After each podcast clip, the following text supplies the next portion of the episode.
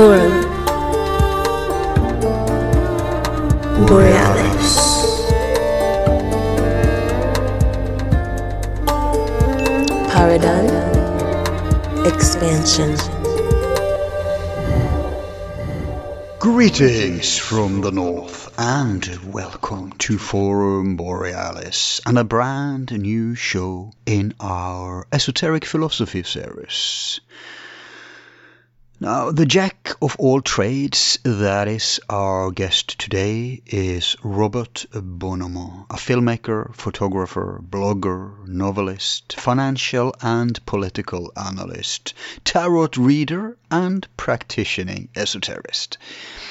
His background is equally manifold after acquiring graduate degrees from the University of Florida and Boston University and having lectured at universities in Spain and China, he's had an extensive career in marketing and advertising, having worked among other for the World Wildlife Fund, UPS, Galeries Lafayette, Porsche, and Antevenio. Despite his successful professions, he had a change of heart, fed up with spending his energy on convincing thousands of people to buy things they don't really need or want, and decided to pick up pen and paper and begin writing. A few novels emerged along the way, all three who are available as free downloads on Smashwords. First, Twilight Breakout in 09, then the dystopian Cactus Land the same year, and his latest release in 2012, Your Love Incomplete, which is structured upon the tarot symbolism. Being multilingual, it's no wonder he has lived and worked all around the world, like in the San Francisco Bay Area, Miami, New York, Valencia and Madrid in Spain, Luoyang in China, Buenos Aires in Argentina, Cartagena in Colombia, Kamchatka in Russia, the last few years in Andorra, and as this is being released now also in Tunisia in northern Africa, where he is running a school. Having worked many of these places as a teacher, even giving online classes, he has coupled this experience with his passion for esoterica and started to give online tarot seminars as well as readings. He has also presented his work in various conferences like Occulture in Berlin. His presentations has also turned into instructional and documentary movies, like the two-year production released in 2018 called The 21 Faces of God, a presentation of the major arcana archetypes and currently he is working upon his new movie due for release autumn 2019 called Twilight of the Archons, which will cover the financial, cultural, and spiritual web of control and offer some ways out. Robert Bonomo, who is a late blooming anarcho-libertarian, is consequently blogging on all sorts of topics like astrology, zombies, Ron Paul and cats, among other things. His prediction of the gold value was mentioned in Market Watch. Ron Unz included Bonomo's work in the Unz Review, and he has had his articles published in some of the leading old and new media sites, including Business Insider, Culture, Lew Rockwell, Infowars, Global Research, The Occidental Observer, Activist Post, Rense, What Really Happened, Counterpunch, Information Clearinghouse, Pravda, Rinf Alternative News, The Waking Times, Astrological News Service, and The Mountain Astrologer. Robert is naturally also a frequent guest on podcasts and talk radio. Some of his guest appearances include The Higher Side Chats, Aeon Byte Gnostic Radio, Grimerica, Where Did the Road Go, Freeman TV, Eschaton, or maybe it's pronounced Eschaton, The Outer Limits of Inner Truth, Lighting the Void, My Alchemical Bromance, and of course Alex Tsakiris's legendary Skeptico, where I first heard Robert. And since the forum is unbreaking news, lost on everything, sweeping up what the others left behind, we now have him on to complete the circle. Here you are.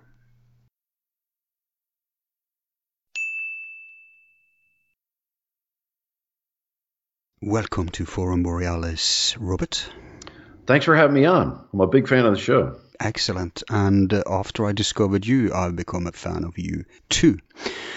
and you know, I told you um, in one of our mails that yeah, I've listened to you without knowing it was you. it was the show we you did with Alex over at Skeptico. Oh, right. Yeah. hmm And you did politics there.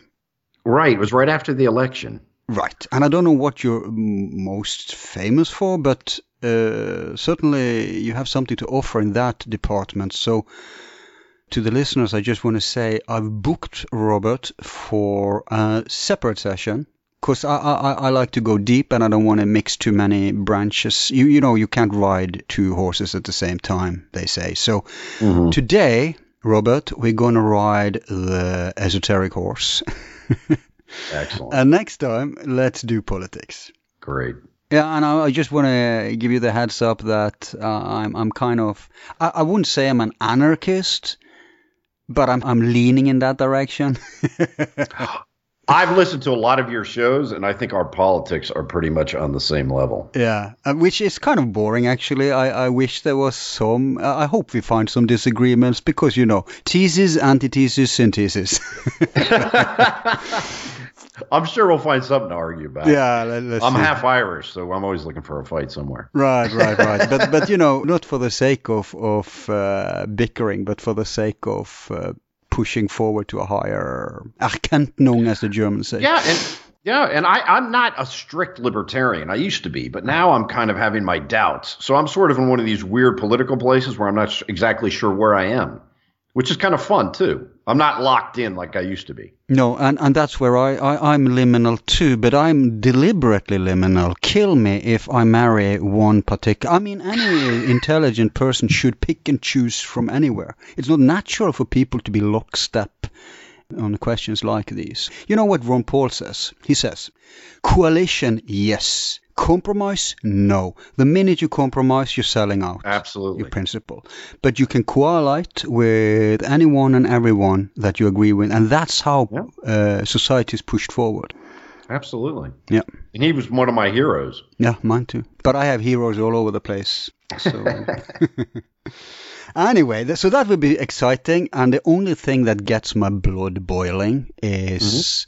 I wouldn't say politics, but I would say war. Uh huh. questions like war and, and stuff like that. People say to me, "Oh, you're so mellow. Oh, you never get angry." No, it's it's totally alien for me to be upset about someone else's opinion, someone else's values, someone else's views. I, I think that's a kind of an insanity. Uh, people are too attached to their mentality when they do that instead of their own uh, real idea. How people can be identified with their, yeah, with some with their bodies, some with their emotions, and some with their thoughts. But when it comes to important questions like war, torture, uh, freedom, whatever, that's when my blood is boiling. So I'm going to do more political shows this year, and I did one on Syria. Oh, you did. Interesting. Yeah, if people, yeah, it's not out yet, but if people think I uh, normally don't shut up, oh my god, they have to brace themselves for that one. So, but today I was thinking we could do uh, symbolism, and uh, of course, uh, Sure. also with a heavy emphasis on tarot and, and archetypes. yeah, Yeah, absolutely. Yeah. Yeah. And more specifically, uh, you have this great movie out. You you did me the disfavor of sending me the short version. I, I didn't know there was a long version, I, but then fortunately I discovered it. Oh, right. It's called uh, 21 Masks of God. And sentient people out there will already have picked up that it implies tarot. So today I think we should discuss occult symbology, archetypes, and also especially tarot. Excellent. Excellent. Yeah, I mean it's it's a topic that I've spent many, many years sort of getting deeper and deeper. And it, it really it's a well that seems to you can go as deep as you want. Exactly. Now, before we start getting into the profound, uh, let's start with because you're the, our first uh, time guest here. Let's just do the ritual, which is interesting for people who don't know you too. How did you get into the area of esoterics? Yeah, I think it all began when I was a teenager. I um, I had a sort of a difficult period, and I came from a very Catholic family. So my mother sent me to meet a priest who is also a Jungian analyst. Oh wow! But and but trained in Switzerland. Right. And you know the old school kind of you know Jungian analyst, and it, I think it all began there because he he really introduced me to Jung, and then from Jung, once you kind of you know when you're 16 17 I started reading Jung. it just it really changed I think the whole way I looked at things. Yeah. And then you know I think like a lot a lot of people you know you drift out of Catholicism but Jung kind of always stays there. I went to the more Eastern sort of thinking but then like a lot of people at some point I felt like I had to come back into the Western tradition. And um, I even remember there's an interview somewhere where Jung talks about when he was in India, he didn't want to meet. I can't remember who it was. I'm not sure. Maybe it was the Maharishi. Mm-hmm. But it, it was almost like you have to stay, you know, in the Western tradition. And and alchemy has always been something that's fascinated me. Yeah. And it took me a long time to to to be able to have a feel for it. I remember as a kid reading these books on alchemy. I had no idea what I was reading. Been there, done that. Yeah. I mean, you pick up Aion when you're 21, and you know it's not easy reading. no, it's like who dropped acid in my cup, you know? totally. It's almost unreadable. Right. But and you know what helped me with that was Edinger, Edward Edinger, who is a, a Jungian, who's who has a lot of lectures on Aion and on the Mysterium. Mm-hmm and and I think it was through Edinger that I really started to to kind of really you know get a feel for it at least. Hmm. Okay, so so yeah, that's a good uh, uh starting point. I, I want to say regarding the Eastern and Western thing, it's a it's a it's a very old um, conundrum and some are very, you know, like Rudolf Steiner was very, you know, after his theosophical experience, he was very on the Western, Western, mm. and Jung too. But I had a mentor of sorts. He said uh, it's pretty easy, simple. I mean, because it's not about, you know, which one is best or anything like that. It's about when you grow up in a culture you have a lot of, I'll say, spiritual or occult influence subconsciously. It's just there in our language, mm. it's there in our mythology, it's there in, above else in symbolism. Eh, Norwegian, English, Spanish, Italian, you name it. Those languages are so ingrained with Greek and Latin and also other sorts of influences, and very often it goes back to uh, spiritualist or occult uh, roots. Yeah. And so he said his point was, sure, you can, you know, you can be a Tibetan Buddhist or whatever, but it's so hard if you've grown up in the Western culture to really penetrate because you know it's not about and that's where the uh, academics go wrong and the intellectuals go wrong. It's not about understanding intellectually these things. That it has its part obviously but mm-hmm. it's much deeper if if we're not just going to write a dissertation about this. We're going to actually live it as living breathing esotericians then we have to integrate it into our being. And our being is built up. If you're born in the west by entirely different uh, building blocks than if you were born in the East. So it will be equally hard for the Easterner who's grown up in that culture to, you know, uh, go into some Western approach. Mm-hmm. That's all. And at the end of the day, we're all going to the top of the same mountain. It's just that the mountain has a million paths at the beginning. And the higher we come, he said this too, the higher you go, the more all the different tracks will dwindle into, you know, just four different eventually. North, Mm-hmm. south, east, west. And only when you are at the top, you'll see clearly all, all of them. But on, but you know, who gets to the top? and so it's much better to take the easy road, which would be the road that you're influenced uh, on subconsciously. So that's Yeah. that's my, that's the reason I too emphasize more the Western approach than the Eastern. But I I do obviously seek for uh, useful stuff here and there to substantiate uh, whatever view I have, and uh, the Eastern has much to offer. Sure. But I would never devote myself fully to that part. It would be too much of a I would have too much of a starting at disadvantage, if you see what I mean. Yeah, absolutely. And I actually lived in Luoyang in China, Mm-hmm. which was where Lao Tzu was actually working most of his life. And I knew some Tao, I met some some Taoist monks. Mm. And to try and penetrate what they were saying to me would have taken maybe 10 years of studying Chinese. And then remember, Chinese is it's contextually very different than Western languages. So to actually have any idea what they were talking about mm. would take such an effort that it, like you say, it's just a little bit, it's not a little bit, a lot easier to go deep, I think, in our own tradition. In our own tradition. And it doesn't help that they're talking in riddles either. Oh my God! And remember, everything they say to you is contextual with who's there, the moment. It's it's not so you know low context like say American English. So it's it's it, it is a riddle. But you know, I was thinking about this today. It's interesting how Buddhism, which I mean, the the origins of Buddhism are Aryan. I mean, they they we come from the same origin, but it moved east. yeah. What if it had moved west? Well, some say, you know, the the the Bön, the sh- shamanic origin to Bu- Tibetan Buddhism. Mm-hmm. I know you're aware of Peter Kingsley. Yes, yes, Yes, very much. and he's one of those who's emphasizing the shamanic influence from the east on the ancient uh, Greek esoteric traditions. You have uh, Abaris, who was an Avarian, which means he came from the Altai area.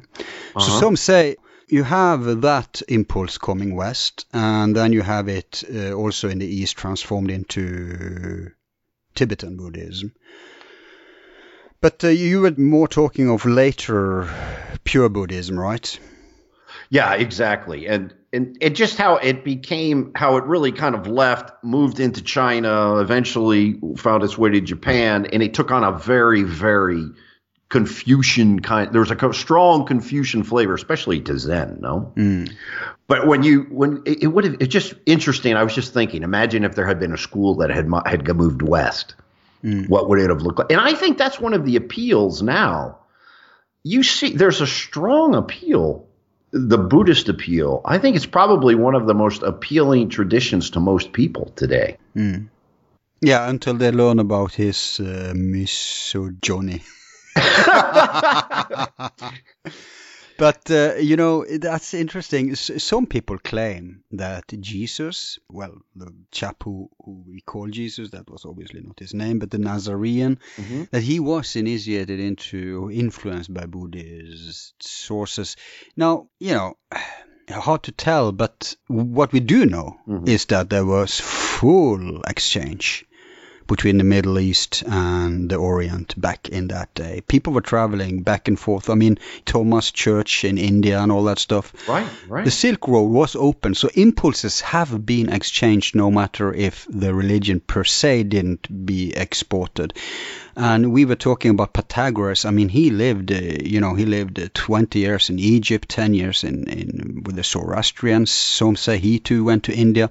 And by the way, uh, when you say Taoism and Buddhism and Pythagoras, consider this. I mentioned it in another show, but it's worth uh, revisiting. What's the odds for about 500 BC Mm-hmm. you get three avatars on Earth at the same time. You have in the east Tao, Lao Tse. You have in the middle Siddhartha Gautama, the Buddha. Mm-hmm. And you have in the west the chap known as Pythagoras, which was his title. And not only that, but if you go into the philosophy of these three impulses, you'll see it's so damn similar. It's what we could call nature philosophy. It's based upon nature. It's not based upon dogma. It's based upon natural laws like numbers. Exactly. That's what what we'll get get to today, right? Uh, symbols and, and numbers and all that stuff. So three impulses at the same time, more or less with the same philosophy. Of course, there's cultural and linguistic and some symbolic differences and all that stuff. The context is different, but if you go to the heart of it, the essence, I dare claim, is pretty similar. The solutions pretty similar. The diagnosis of the world pretty similar. Yeah. Mm-hmm. And you are a guy writing fiction. Mm-hmm. I'm not. But if I ever would write free spiritual fiction, I, I've always thought I write a novel where those three chaps meet up in India. that would be Th- that happened, but we don't know about it. You know what I mean? exactly. I've even looked at the astrology of that period just to see what Yeah. was going on. Yeah. And it's fascinating to look at the chart of that period around, you know, 550 BC around there. Yeah. You know, the conjunction of close to conjunction of Neptune, Uranus, and Pluto. So it's a that that's something I've always thought about. What an incredible moment that was. Yeah. And we really haven't left that in any significant way. I mm. mean, I think if you look at Pythagorean thought, it's the foundation of all modern cosmology. Indeed, it is. That's pretty deep, and it will take a long time to unravel. But before, if we even go there, I, I, I want to direct us now to another uh, starting point, actually. Oh, okay. Uh, your movie, excellent movie, and oh, you, the music you're using is beautiful, by the way. Good taste, man. Thank you. But you choose the tarot, and that's interesting because the tarot is pretty new, Mhm. um, and now we've been musing about more original stuff. So, why the tarot? Yeah, that's a good question. Um, well, actually, how how I got into this was the last novel I wrote. I was looking for a narrative structure, hmm so I picked. I thought, well, you know, the the tarot is more than just random archetypes. The order is important. So why don't I just use that order as a narrative structure? So I got deeper into it as as just a, as a structure and a narrative path. And then when I wanted, I was thinking, well, should I write a book on the tarot or a film on it? Hmm. And you know, there are something about those archetypes in the tarot. And I'm not into this woo-woo spookiness that this comes from another planet or something. it's just not. It's not what I'm what I'm into. And, and you're not using it for divination either, I'm guessing. Oh, I do actually. I do do readings. Oh, you do that? Okay. Yeah, I do do But, readings. but but you'll be the first to admit it has deeper values than just readings, right? Oh, absolutely. And if Hmm. we think about it on the three, on the level of three, I mean, God likes three. The bottom level of tarot is a card game. The second Right. level is the divination. And the third level is what the path that it shows. And that's why I love about the tarot because you can play, could you, we call the third one the transformation, yeah, yeah, the transcendent level. No? transcendence? Yes. Mm. And the tarot works on those three levels Mm. on the body, on the soul, and on the spirit. Right. And um, so, you know, in that medieval period, whoever came up with the 21 arc- major arcana, or they were picking the most powerful archetypes of that moment. And a lot of them go back to the Greeks. Some of them you might say were more Christian. And then there are a few that are actually just kind of of that period of the, the late medieval period. But I think it's it's a fabulous collection of archetypes, and I think that's the main reason I chose it. Would you? I, you I s- could have. Oh, go ahead. no, no. Go on. I was just saying I could have maybe used the zodiac. Right. You know, make that you know the the twelve. It would have been the twelve faces of God. But something about the tarot and those images, and it gave me a little bit more room. So I picked the tarot. But the film, you know, the people who really got the film understand the film is not about the tarot. Mm. If you know what I mean. Yeah, yeah. It's It's a way to go somewhere. Yeah, it's a journey. Yeah. But would you say let, let, us stick a little to the uh, more uh, mundane aspects before we go deep? Mm-hmm. Would you say uh, the Mantegna Tarocchi is an early manifestation of the tarot?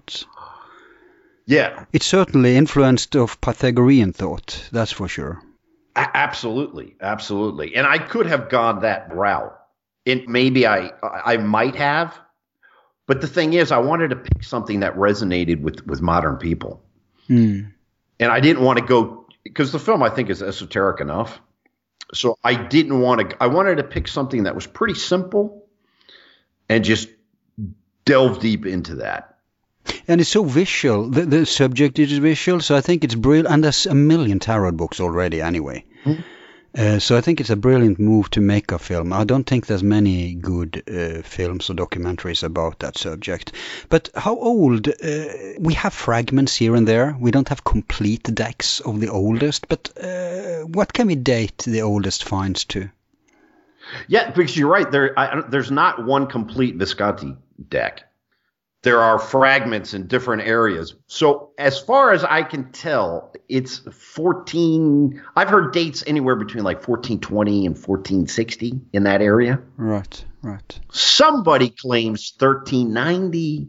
That would be, I think, the earliest, the earliest, earliest you could. Well, if if the 1300s, then I sense a temporal leak. If the Renaissance, then it was part of all the other stuff that was flooded out uh, in that period from the east. Uh, the, not really the east, but the you know the near east, the the Byzantine revival. Right.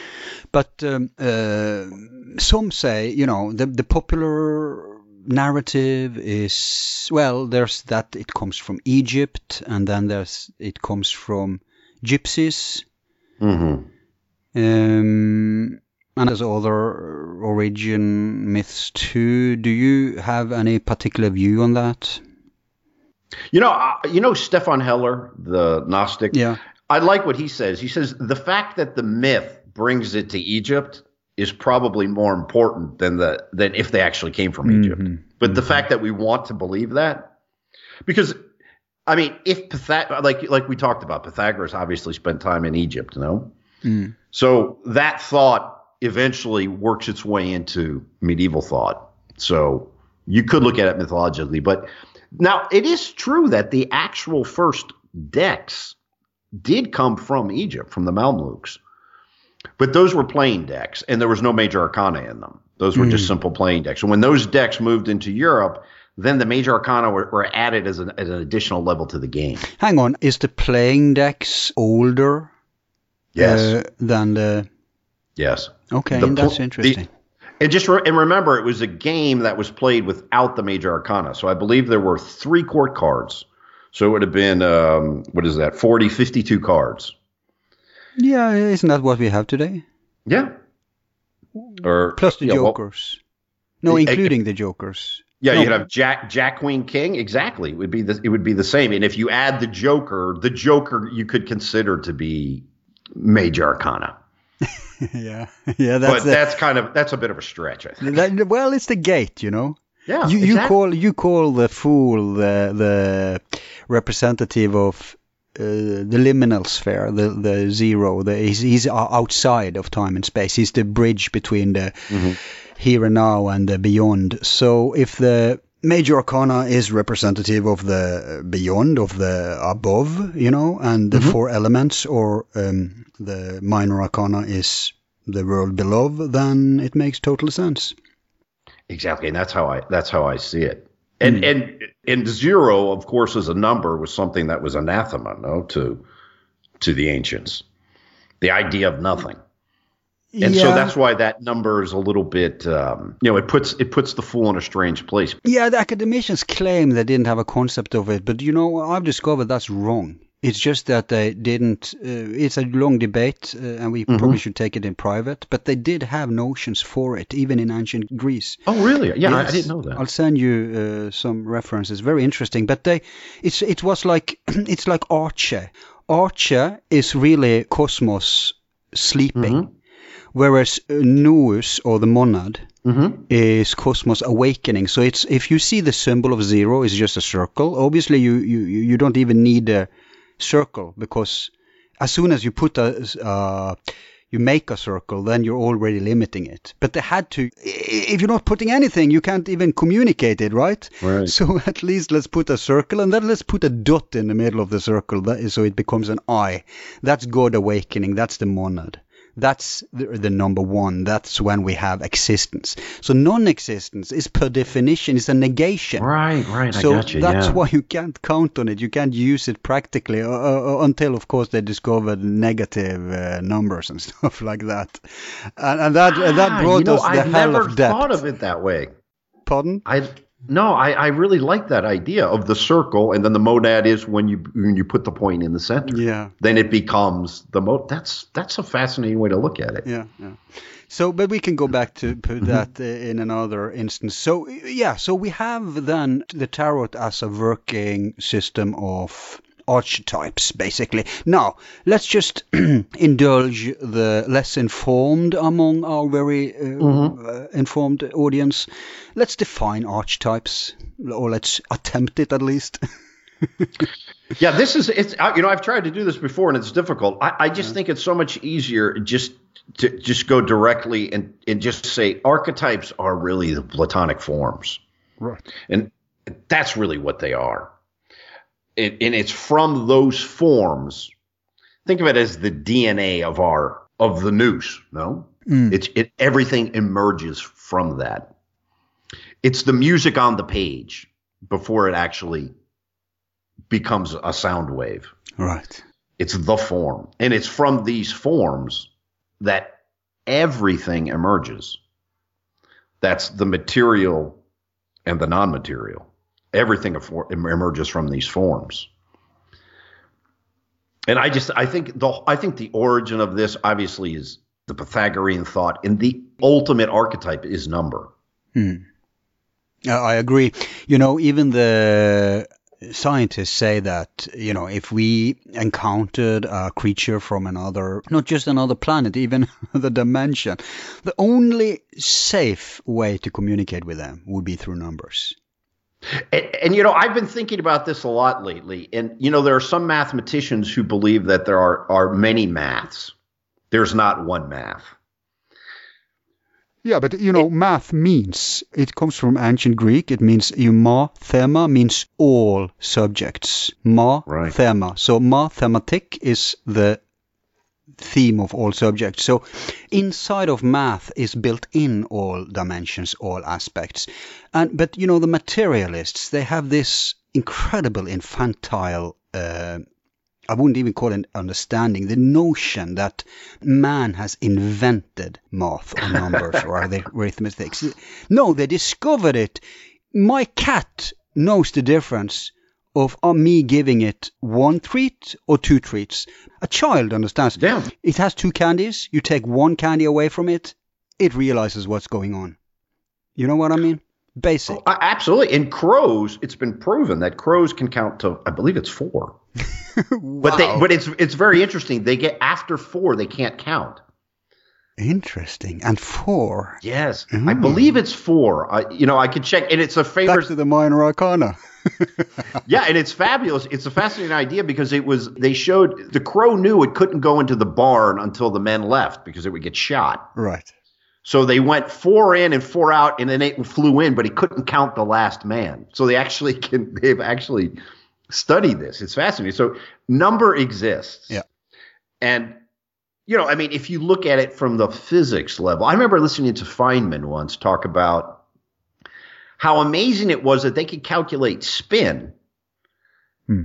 on an electron, certain aspect of spin, to 15 decimal places. How could you have that level of accuracy? It it it boggles the mind. No, yeah. So I mean, the the material the material arg- the materialist argument for that number as a, as an invention, I, I don't think it it makes it really it doesn't carry water.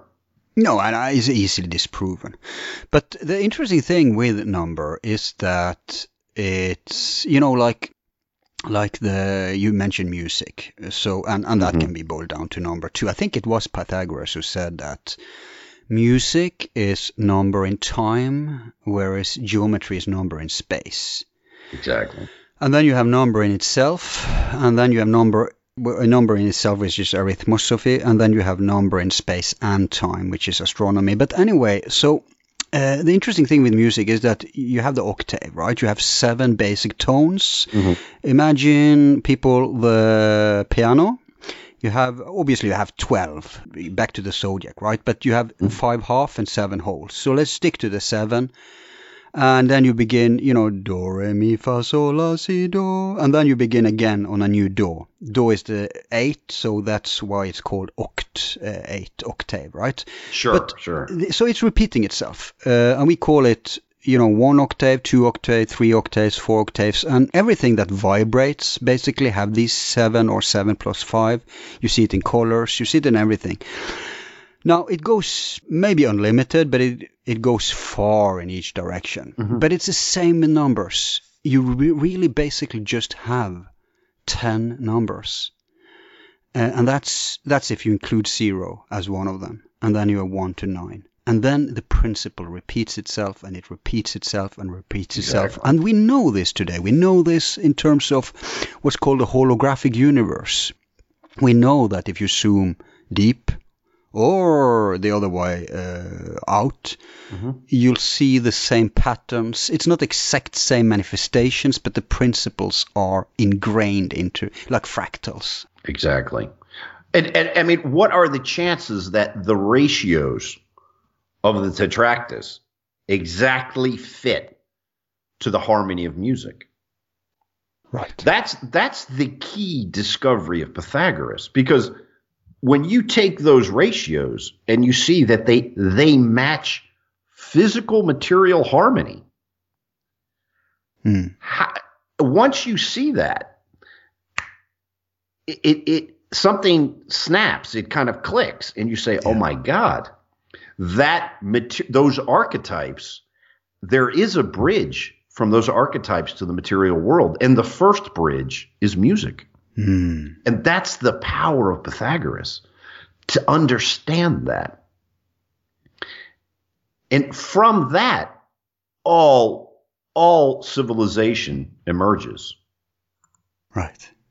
Yeah, I have to give props to your home country, actually. America today is bankrupt in terms of culture, but Disney, of all things, had a wonderful illustration of these things where they are um, explaining the Fibonacci sequence and all that stuff. Yeah. And I know you know this because Yeah. you used some of it. And in I your use a section of that in the, the film. level that your culture had back then. This was for kids. yes. And today even adults doesn't understand this stuff. Google it, people. it's do you know remember what it's called? That uh, Oh, just put in Disney um, Pythagoras. And Yeah. I, in, in my film on the section of archetypes, I use about maybe four minutes, Hmm. and it's it, it's a brilliant, and it, and it's and it's light and it's funny. Yeah. But when you really look at it and you say, how could this be? How could these numbers match physical harmony? And we should talk. We should talk more. You know, we could do this method, but we should mention the tetractys because from the tetractys, I think everything emerges, at least cosmologically. Okay, okay. Let, let me just, um, Yeah. you know, people have no idea what that is. It's one of the most obscure symbols uh, out there, and it's very hard to find any solid information on it. But let's just say Uh-huh. it's the origin to the tree of life, uh, the Kabbalistic Sephiroths. It's a system of 10 arranged dots in a triangle, basically, but it conceals so much. You could write a thousand books about it and you'd only scratch the surface. It's it's a meditational tool more than anything. And and like the tarot, it's it's a cosmology in and by itself, like the tarot, I'd say. But have you managed to match it? Because I, I regard the tetractys as the key to everything. Uh, the well, zodiac. Yeah, and- everything. uh, sorry, have you managed to tie it to tarot? Well, it, not, not really, but it's it's directly connected to everything in astrology. Hmm. So, for example, the monad is the is the conjunction. You know, the two is the opposition, right? The trine is the three, and the square is four. Hmm. So when you know, I find it amazing when if you ask most astrologers, what mm-hmm. is the what are the origins of the aspects? And like you mentioned before, music, right? The mm. monad is the you know it that's it follows exactly exactly from from a fifth to a quarter note. No, so you've got the octave, mm. right? Mm. I mean, it's it's it's so it, it matches perfectly to music, to astrology. It's the origin of everything. Even if you look at the Big Bang theory, where does that come from? And this is a very interesting question. Well, the Indians have a, have a similar notion uh, from ancient times. You know, But in Western thinking, the fact that from the monad emerges energy and gravity, right? and then the whole thing. I mean, I, and I'm not trying to go, you know, Deepak Chopra here, but it's, I'm just saying that Western thinking is so embedded in the Tetractys, Yeah. in everything we do. And I think actually a lot of modern physicists aren't aware of this. They're not aware I of. beg to differ because I've noticed that um, if you see, regard academia, you'll see that the most materialist people are in social sciences. Ironically, I've said this before. Uh, in fact, I said it when I talked with Alex. I said that uh, for some weird reason, those who study the mind, psychology, Mm-hmm. are the most hardcore materialist, whereas those who study matter often, and again, like we began talking about Buddha, Lao Tse, Pythagoras. I've noticed many top physicians, astrophysics, quantum physics, they're into Platonism, Neoplatonism, which basically is just a fancy modern word for Pythagorean. exactly. Or they're into Buddhism, or they're into Taoism. And I don't think that's coincidental because they didn't. It depends what you're encountering, but you recognize, oh, these are nature-based things, and I'm studying nature, and I'm seeing patterns that are similar. They're just using a archaic or poetic language, a magical language, to express the same thing I'm doing here with my, mm-hmm. you know, with my scientific tools. So, so no, I wouldn't, I wouldn't diss too much the physicians. It depends. Of course, at the lower levels, you have all these brainwashed minions, but deep physic thinkers often have a spiritual outlook. No, yeah, I, yeah. I, I guess I didn't mean it that way because you're right. Okay. If you all of the all, the all of the serious mathematicians, all of them are Platonists. Yep. I mean, and they. But I, I just meant that I watched a film on um, on supersymmetry, and you know, it's one of the potential models, you know, for the for the standard model of physics. And if you look at the model of supersymmetry, I showed this in the film, it matches exactly to the zodiac, but it's almost ridiculous. Like, it, I think somebody a little bit older would have looked at that and said, "Isn't that a zodiac?" Right. Yeah, and, and you have this uh, this string theory with ten strings, one for each uh, sphere, you know, in the tetractys. yeah, And and, then you say, yeah, what about the eleventh? Well, it's there's an eleventh implied before the tetractys manifests. It's a circle around it, right? and you know there is a deeper question here because on a, on a very on a sort of a basic level, it's like saying, well, okay, there are these forms, and from these forms emerge the physical world. Hmm. But on a deeper level, are we causing the physical world to emerge through these models, through our consciousness? Hmm. That that especially when you start to think of you know the whole multiple universe theories of the multiverse and things what what is causing what? And this question sometimes sometimes i i, I it, it kind of eats at me. Hmm. It kind of bothers me a little bit do you know what i mean Mm, absolutely. it's it's a and I mean just a silly example, but from uh, general relativity, you know, I think it was, you know, this idea of black holes, and for Einstein, he thought it was an anomaly in the math, and eventually this thing becomes something that people begin to look for, and then we find them. I always found that very curious, very curious. And that may be entrances to other universes. Yes, yes. But are we causing these things? Is our consciousness Is everything evolving together? You see oh, what I mean? Oh, right. Chicken and the egg. Yeah. Yes, yes. Get you. and and I always thought that was just a little bit strange. You know, there are those things in math sometimes that you wonder: is it really? Because you know, from the Darwinian point of view, why would a monkey have the potential, the potential to be able to understand the universe to that extent? Hmm. So you say, oh well, you know, we got lucky. Or is it is it we are created? You know, that that's a different question. We should probably leave Yeah. that for another day. I agree with that we got lucky. If luck, if luck is uh, analog to fire. Great point. Great point. I just want to make one point here, and this is kind of something I, I a pet peeve of mine.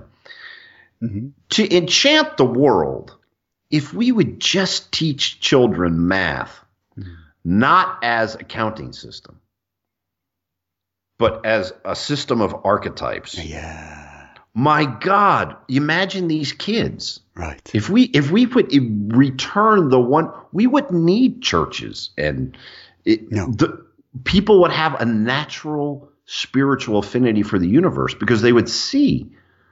But we teach numbers as an accounting system, Exactly.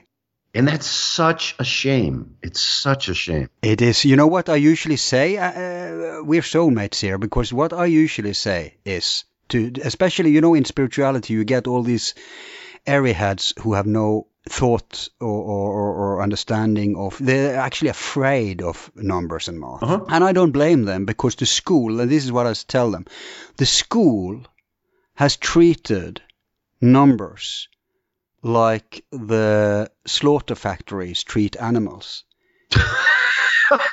it doesn't mean that that's the only value of animals, right?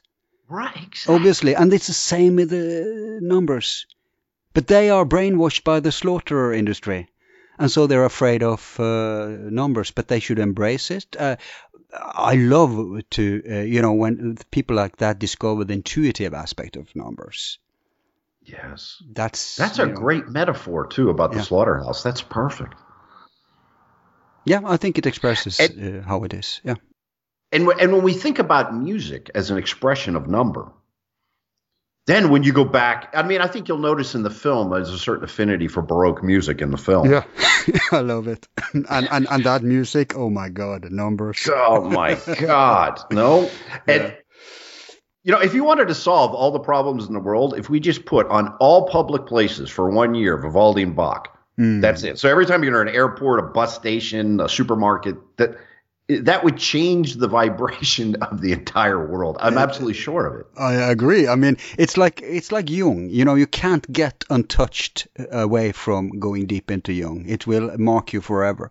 The Yeah. same can be said about Bach. Oh my God. And it just goes deeper and deeper. I remember when I started listening to the cantatas, I was like, oh my God, how did I never know about this? I mean, it, it, it touches you in a way that you don't, you don't really see how, you know, it's a different level of, of engagement. I mean, Bach is close to the voice of God. I mean, if you want to listen to what, what does God sound like? Well, it's pretty close to this. But ironically, I think didn't wasn't Bach one of the first to change the, the tuning system up to the modern, or, or did that come after him? Well, I, well, actually, I th- it, Bach had his system, and there was, but I believe it was before, wasn't it? Yeah, I know he, he used uh, old stuff, but uh, I wonder if he.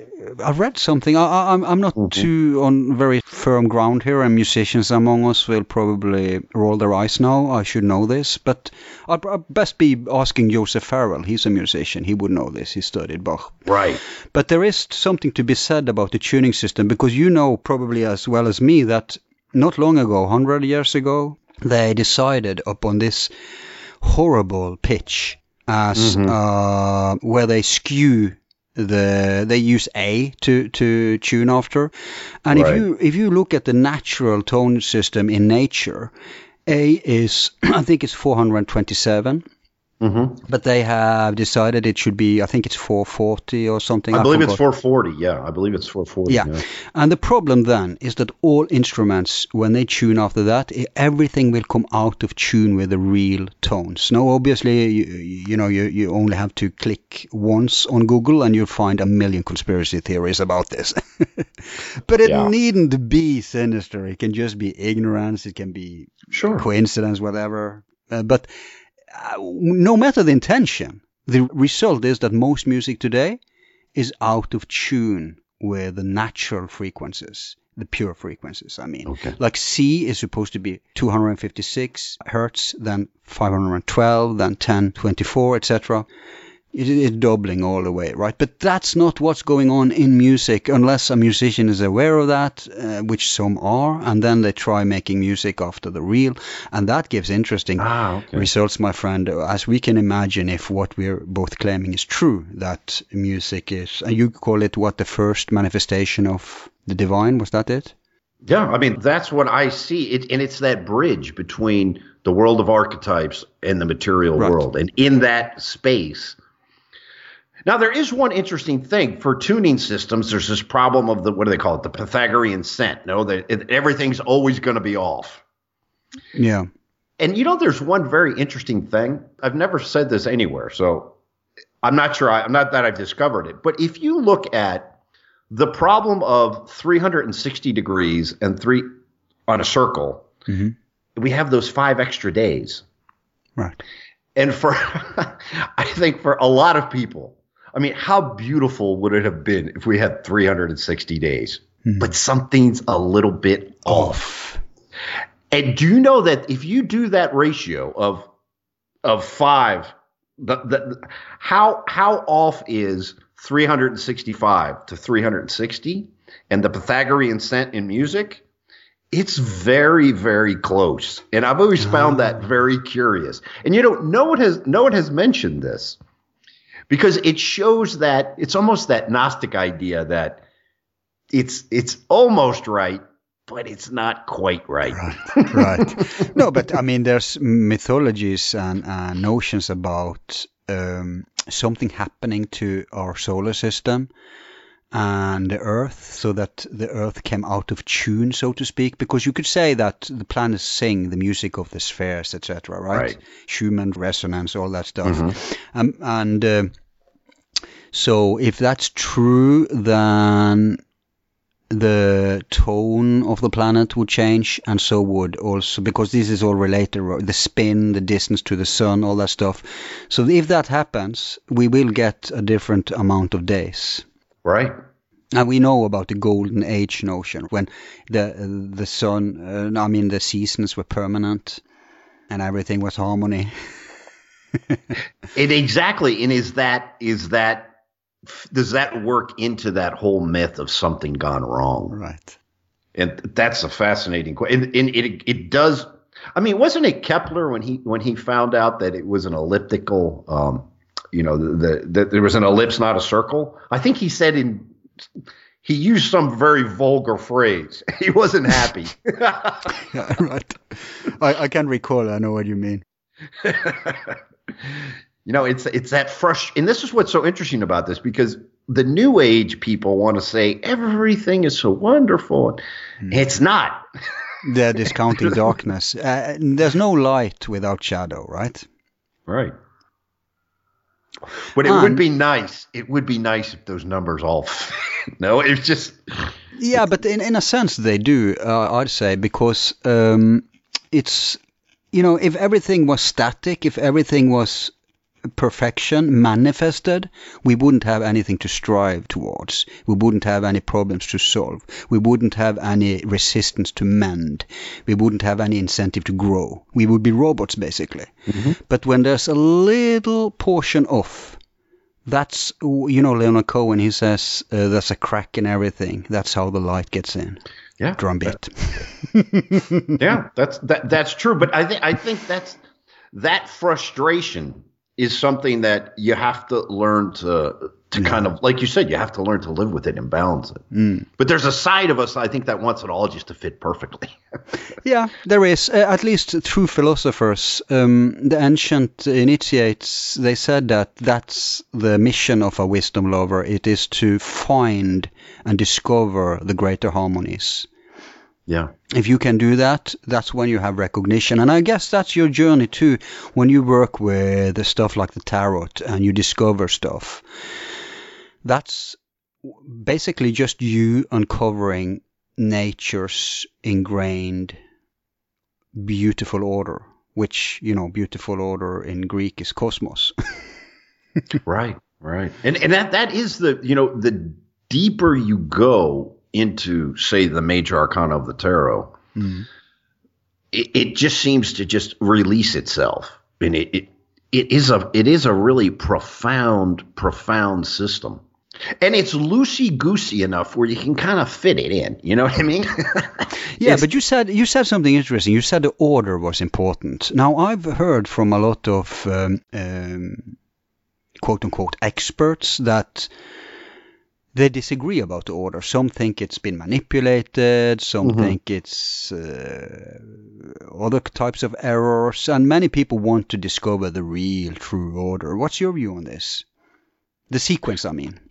Yeah, I, I would take the Platonic view in the sense that it there the order because you know there's a there's a there's a seed of materialism in that.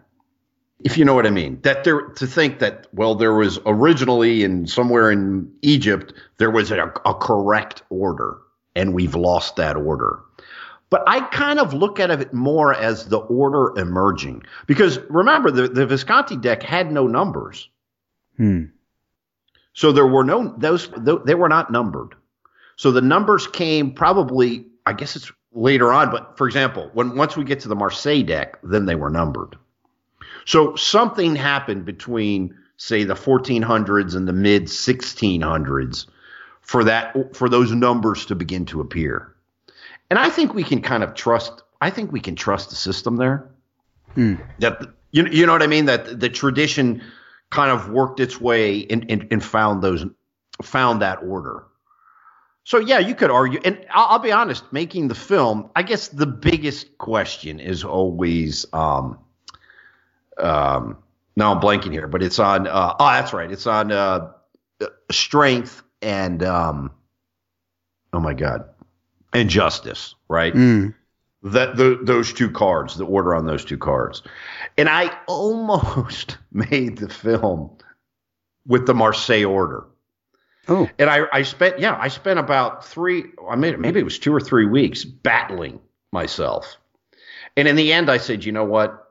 I'm just going to go with the Rider Waite order because you can, you can feel it both ways. Both ways would work. And that hmm. gets back to what we were just talking about with number. I mean, you know, th- there are these issues in music, in astrology with the 365 and the 360. Hmm. We're never going to get it perfect. There's always going to be that that fight. No, we have to leave perfection to the beyond, right? Exactly. So yeah, there is there are issues with the order, but that's probably the biggest issue. Hmm. Those two. And remember in the Visconti decks there was no apparently there was no devil and no tower. Oh, okay, interesting. At least at least that has been found. Hmm.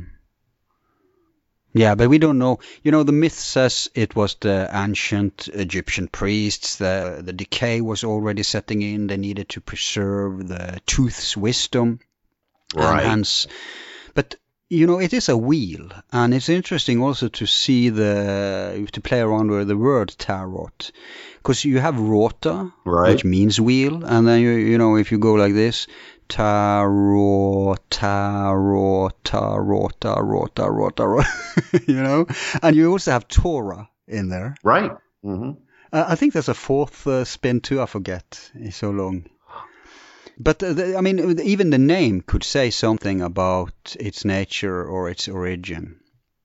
No, absolutely. And, and in my film, I stay away from the Kabbalistic interpretations. Yeah. Was. And it's not a knock on them. And, uh, and obviously, in, in the Golden Dawn, the Kabbalah was really important. Yeah. It's just something that never resonated with me. I mean, I've studied it, it's very important if you're going to, especially in the minor arcana, if you're going to use the Rider Waite deck, you have to understand Kabbalah to understand, especially the minor arcana. It's just something that never really, and and on the other hand, the Cathars are something that's always really resonated with me. So I kind of inject the film with a lot more of that sort of Cathar thing. I I guess we can disclose your whereabouts. Yeah, yeah. I, you live in the heart of in- Qatar, right, Cathar, Cathar land, Qataria.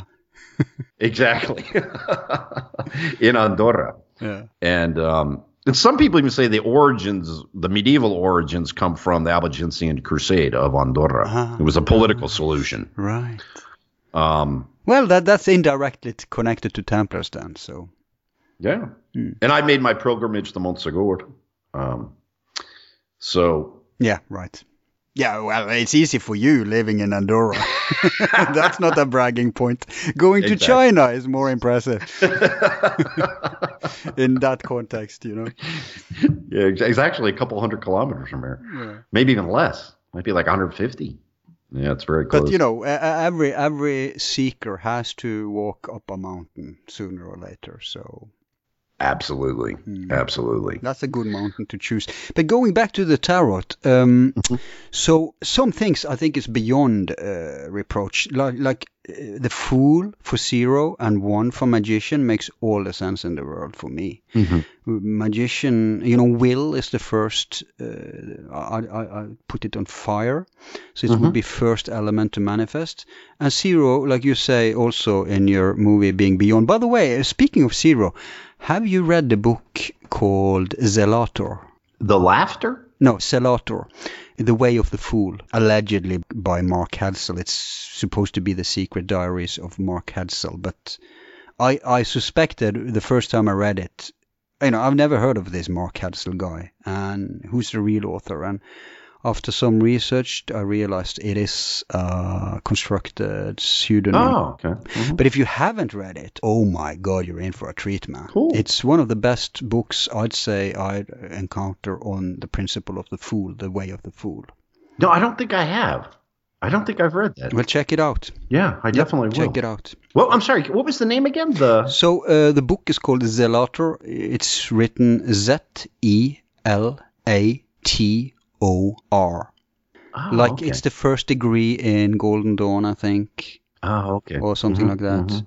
uh, or the Rosicrucian system. And, and to you New Agers, uh, understand that you wouldn't be flirting with tarot if it wasn't for the Golden Dawn. Right. Those are the people who popularized it, leaked it out to the open market. Exactly. I believe it was part of the initiation that each one had to create a deck, right? Hmm. And that's that's why Arthur Edward Waite that was part of his his process to create a deck. And this deck was just obviously very fortunate, no the Yeah. the circumstances around it. But you, when you're working with a, a tarot, you're obviously approaching it from, you know, not just intellectually, um, being a tool to transformation and all. Um, do you have any advice for people who, who want to work with the tarot, how they can use it? Yeah, I think when you begin to do divination, divination will open up many, many, many doors on the path. But it shouldn't be it shouldn't be the final goal. That's I think hmm. a lot of people begin with the tarot thinking, "Oh, this is something I can use. It's a game or it's something I can you know, be, learn divination, but there is a higher level, like we talked about before. No, the three levels. Mm. There's tarot as a card. There's the card game, the material part. There's the divination, which would be the soul, and then there's the transcendent part, which is the the deepest part of it. I would highly recommend. I, I like I like the Rider Waite deck, and there's so much information about it that it's a great way. It's a great place to start. The Marseille deck is much. I think it's probably more beautiful, but it has the problem. Yeah, the hardcore people tend to prefer that one. But my memory is not that good. So to to memorize the minor arcana just by the image, you know, when you, you there's no images on the Marseille deck. So if you're doing divination, it's it's easier, I think, using Right. um, a deck that has the minor arcana Yeah. with an image on it. that makes sense.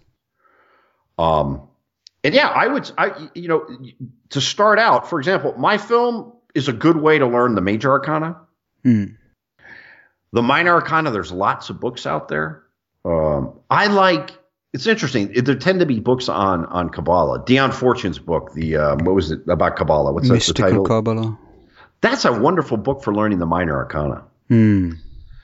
and she writes really well and that that's a good book for the minor arcana. And and then i, I use the um the celtic cross. So i think it's good to just use start out with one system one spread. Mm.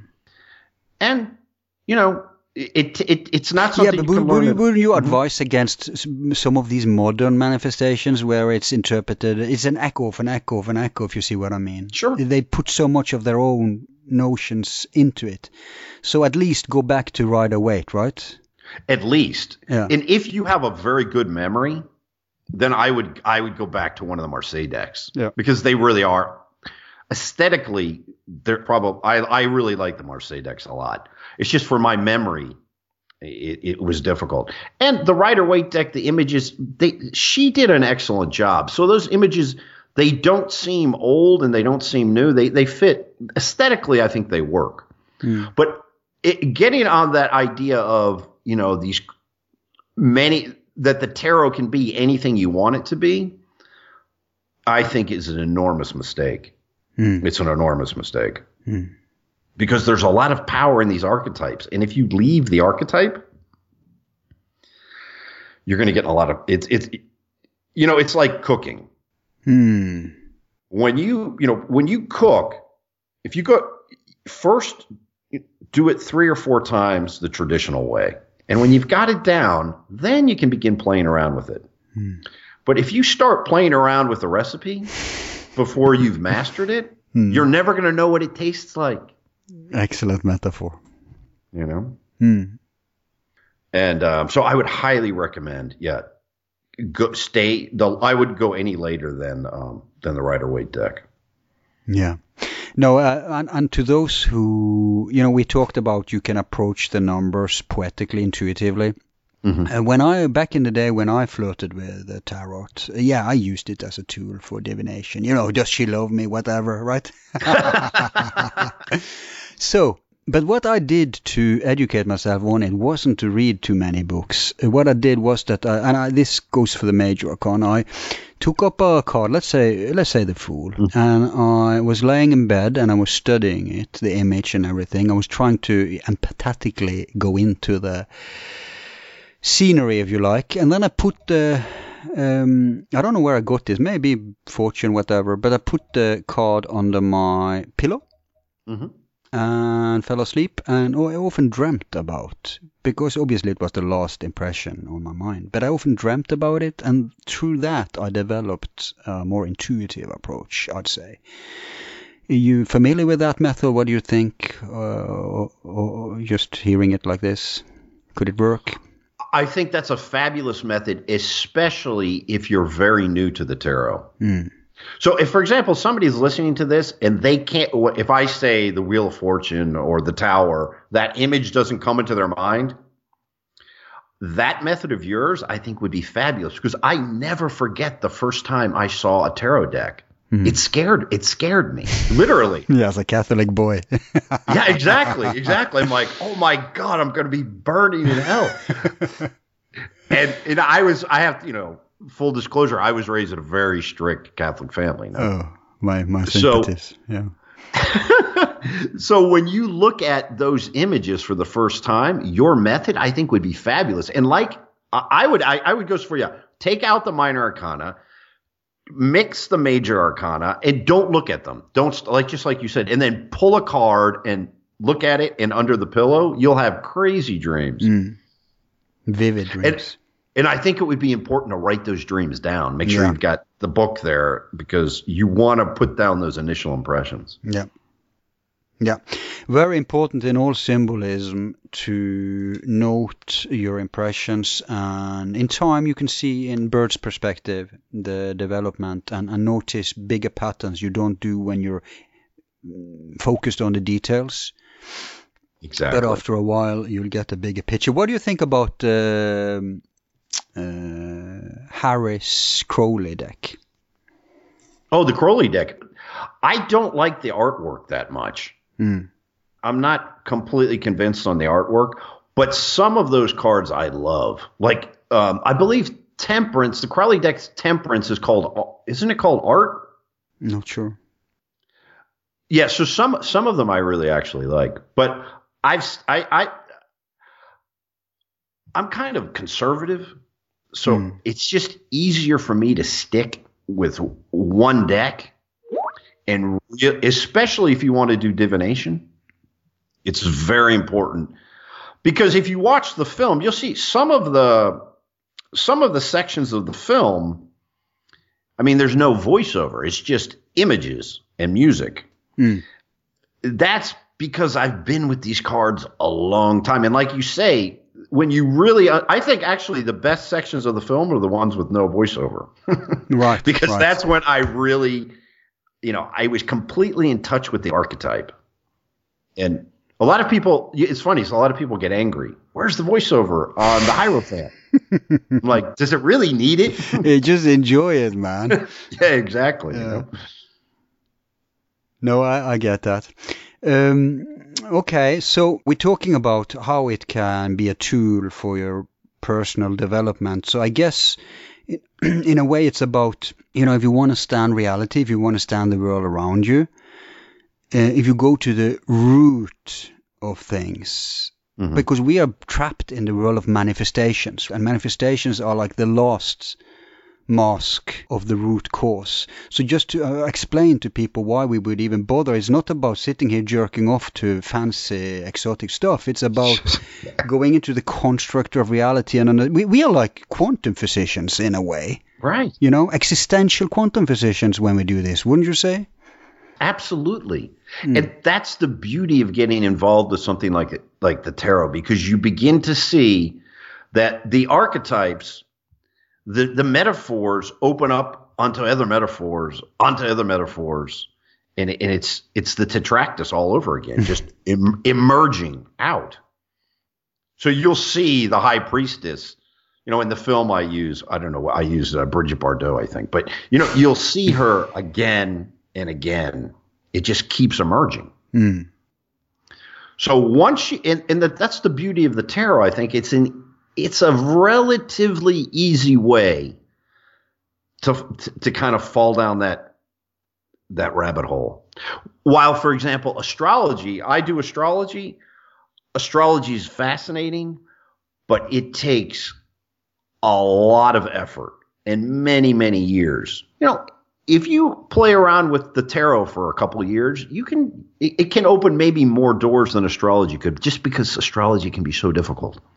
Yeah, there's a lot of technicalities there that you have to learn. Exactly. Yeah. In a way, the tarot is maybe more approachable, more available, because it's more intuitive, uh, purer in its. Uh, but you know, you have the four elements in astrology. You mentioned alchemy. Maybe we'll get back to that later. But Yeah. you have the four elements there. Now, you mentioned the rabbit hole. You have the four elements there too. And you mentioned the tetractys. That's you know fourness. One, and then you have two, and then you have three, and then you have four. So that's the fullness of that. Yeah. And where where am I getting uh, at? Well, I'm getting to the fact that the minor uh, arcana is basically the same thing. It's and I'll say that yeah, you, you said playing cards because you have two black and you have two Right. red. So the two black are the two masculine, air and fire, and Right. two red are the two feminine, water and earth. I say this arrangement. Um, pray tell if you disagree, but I say Sure. clubs are air, spades are fire, diamonds are earth, and hearts are water. What do you think about them apples? Yeah, i i exactly. So, but if and if we take that to the to the um to the tarot, it's cups. Cups becomes hearts, right? Mm. Diamonds becomes um. Hold on. Now I'm getting. Oh, oh my god. Yeah, club. That's right. Clubs are wands. Yeah. Exactly. Clubs are wands, and then um, swords are diamonds, right? Uh, not in my view. I wouldn't say swords are feminine at all. I'd say they're masculine. I'd say they are fire. Because this is an old controversy. Like all, you know, all systems have controversies. In in astrology, is the house system. I even lost a guest because I expressed my view on the house system. That's how sensitive. But is that true? You really lost the guest because of a Yeah. house system? He wouldn't oh my on. God. He wouldn't talk to me. But anyway, so in tarot you have the exact same thing, and that's which elements are which. Uh, what do you call these four things? Cups, wands. Is there a f- Right, the four suits. suits? Which suits are which elements? And I say, Oh, okay. Well, let's yeah, let's let's use the tarot ones because I'm Yeah. I'm getting confused when I go back to the playing cards. right, right. So let's hear what your view. yeah, um, swords uh, swords are air, wands are fire, cups are water, and pentacles are earth.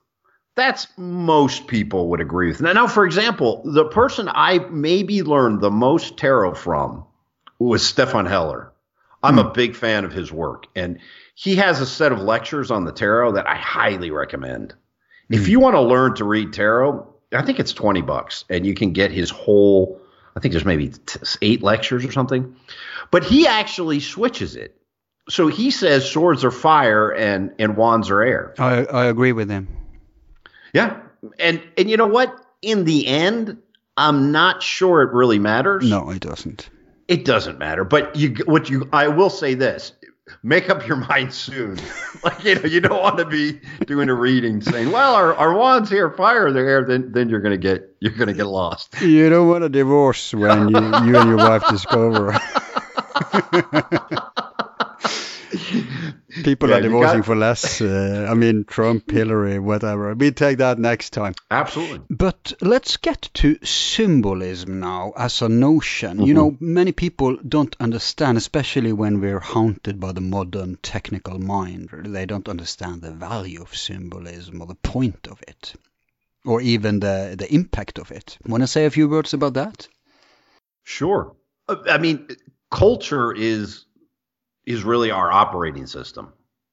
It's it's it's how we manage the physical world. And the basis of culture, the DNA of, of culture is archetypes. It's how we interpret what we see, Mm. what comes through our senses. It's interpreted through language, and language is based on symbols Yeah.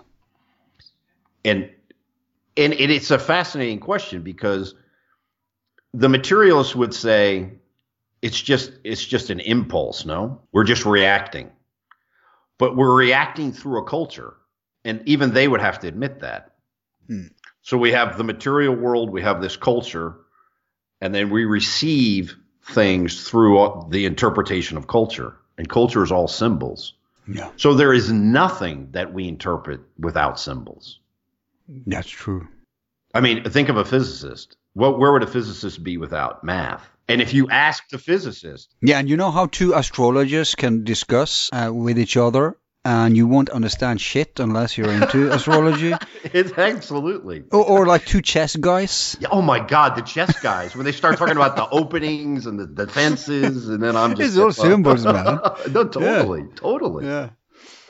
But what's the difference? That's a great metaphor. What's the difference between two chess masters discussing a game hmm. and two physicists discussing the universe? Or two occultists discussing symbolism. Right, right. Because the, the chess players have the chessboard and the physicists have the math. But ask a physicist, where in nature do you see the number three? Where is it? Where is pi? Can you find it somewhere? Can you find a circle? Well, you can find things that are close to a circle, but a circle, circle, a pupil, the sun. But you see what I mean? That everything is symbolic. Hmm. And once once that's realized, that opens so many doors because those symbols never end. Exactly. It just keeps opening. And that's why, for example, in math, when they talk, you know, a lot of mathematicians will argue about the idea of infinity. But I think for people more on the kind of spiritual path, that concept of infinity is fascinating on the symbolic level because do the metaphors ever end? Hmm. And I think that's a very profound spiritual question. Do they end? Is there a singularity somewhere, or is it an infinite unfolding? And I think accepting, for me, I'll just this is a very personal thing. Mhm. For me, that moment when I was able to accept that it's the universe is just an infinite unfolding of metaphors. It it releases you because you're you don't have to find that singularity. And and uh, you know the ancient philosophers, ancient initiates, they said that you you said uh, it's a never ending, you know, door after door. They said it was the doorway to the gods. In fact, they went as far as to assert that symbols are the language of the soul. Absolutely. And when we, when geeks like us, we have the audacity to take on the invisible world, you can't do it through words. Like the uh, Taoist says, they they have a saying about that: uh, the secret that can be expressed is not the real secret. The truth that can be expressed is not the real truth. So you have to. Okay, so we don't have anymore. We don't have the intellect approach, uh, the sensoric approach. Uh, we can't even use words. So what's behind? Because yeah, you like you said, language is is a manifested system of symbols, but there's levels of symbols, right? Exactly. So we go closer and closer and closer, and at some point we come to the verge, to the horizon, and then we encounter the archetypes. Uh, and I, I'd say archetypes are the first manifestation of the unmanifested, of the inexpressible. In other words, in a hierarchy, you can call a road sign a symbol too. You can call anything a symbol, really. But if you have levels of symbols, then if you if you unpluck it, mask after mask after mask, you get closer and closer to the causation. Mm-hmm. I'd say the archetype isn't the original causation. I'd say it's the first mask, the first manifestation. The, because behind the archetypes are the real essence that can't be. It's not tangible, it's not expressed. But the archetypes, at least, is the first tangible vibration of that ineffable thing. Do you understand what I mean? Absolutely, absolutely. I mean, I, I was just thinking about it's like almost like a spaceship that that, but when that spaceship gets close enough to the sun, hmm. It, it just gets dissolved.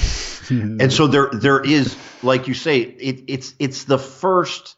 Yeah, it's it's sort of that first. It's the very beginning, but it's not the origin, and that's very an, even number.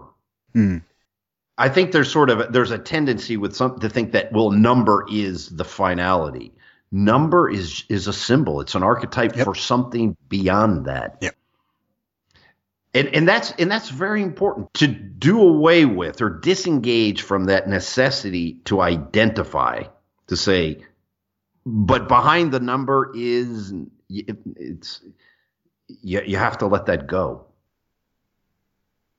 And, and when we speak of Jung, he, his mission was to make this practical for us human beings. He was more, not so, well, he was focused on the cosmic too, but at least what's popular in the psychology is, you know, how it relates to our personal uh, beings, the personal manifestations of these archetypes, you know, like the anima and animus and all that stuff. So, Right. to, to personify it is pretty smart because if it's true that as above so below, uh, if the holographic principle is correct that things are repeating, then you don't need to map the entire cosmos. You can start with yourself, right?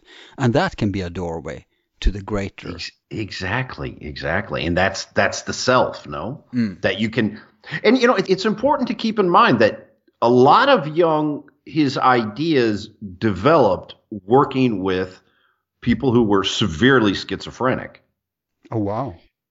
and so when he was working with these patients, what he was getting from them, there seemed to be a meaning in, for lack of a better word, in the insanity, but it was overloaded.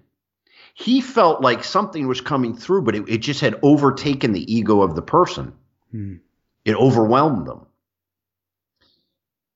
And that's, and I think that's where the, the whole, the whole Jungian idea be, really begins it begins in, in, with schizophrenics because schizophrenics are constantly using archetypes and symbols. It, it, their whole world is full of those. Unfortunately, it, it seems like it loses coherence because their, rational mind and their egos are just completely overwhelmed. But you'll feel these archetypes just rushing through them, but trampling over them. That's why you need an ego to be able to filter the stuff. Yeah, you, you, you have no choice. I mean, uh, it will happen anyway in the filtration. I mean, yeah, exactly, exactly. And that's what's so interesting about Jung was that I that when he was studying the Gnostics, the Alexandrian Gnostics, their cosmologies are so bizarre. I mean, they really are. I mean, mm. I love them, but you can, it's it's easy to just get lost in them. Mm. And then Jung found alchemy. And he saw in alchemy a modern, uh, sort of a, a modern man's version of those Gnostic myths. Right. But expressed in a modern way with actual technologies. You know, fire and furnaces and and that's it's very interesting that point in his life when when he understood that alchemy was the way. Mm-hmm. And it's very interesting that his the longtime girlfriend he had. Her name's escaping me. Yeah. He, he, he had the wife. No, he obviously he had Emma Jung, and then he had her name was um ah well, the name's escaping me. Yeah, we talked uh, at length. Toni about, uh, Toni Wolff. Toni Wolff. Oh. Oh, I was, was, talking. I was thinking of this uh, Jewish uh, student of his who Oh, the one from the well, yeah, yeah, that's a whole different topic. Yeah, yeah right. He had another one too. nice. But yeah, but Toni Wolff was his. He, Jung was fascinating because he had, he had a wife, he had a whole just boatload of kids, and then he had his girlfriend. He would bring Toni Wolff to the house, and she was like the other wife, no. Mm. But later in life, he understood that he really needed to go deep into alchemy, and that's when Maria Louise von Franz comes into his life. Right because she takes over the whole alchemic part of it. And, th- and it's interesting. He begins to f- move away from Toni Wolff. To, he never had a relationship with Marie Louise von Franz because she, you know, for other reasons. Mm. but that that was kind of that that second part of his of his journey. And those are really, I think, that end those last books, Aion, the Mysterium, the book on UFOs, mm. um, that whole the, the book on Job, no, the answer to Job, that whole last period. Is that also when he directly wrote about astrology and alchemy and stuff like that? Was that closer to the end? About the about yeah, the alchemy becomes very very prominent in the end. Hmm. From the psychology of transference on, he's really obsessed with with alchemy.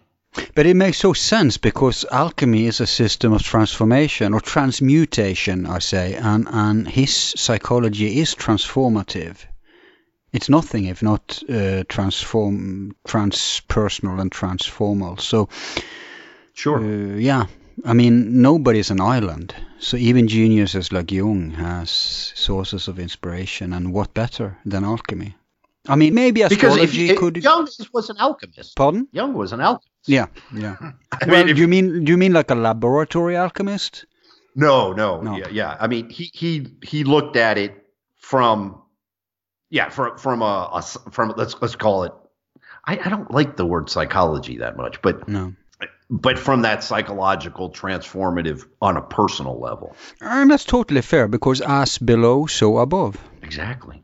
Exactly. So you don't have to be in a white coat to work with alchemy. You can work with it in other manifestation areas. It's the same principles, right? A- absolutely. But I would say this though, working with it on a physical level, I think helps. Hmm. Right. I think it helps with the transformation because I mean, I've just done tinctures and things like that. But even when you do that, that process of transforming it does seem to it, it affects you, mm. and and that's why doing astrology.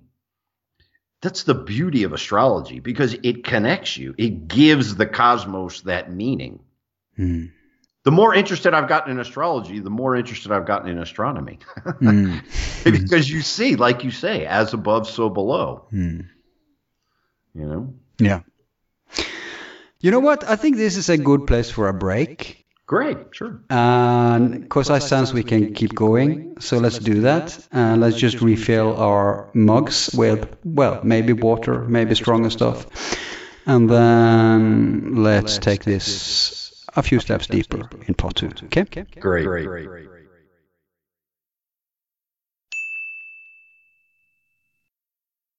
All of our files are free and will remain free. If you like the show, you can show support by donating $1 to help with expenses. Just use the PayPal link on our website, YouTube channel, or Facebook page. Thanks.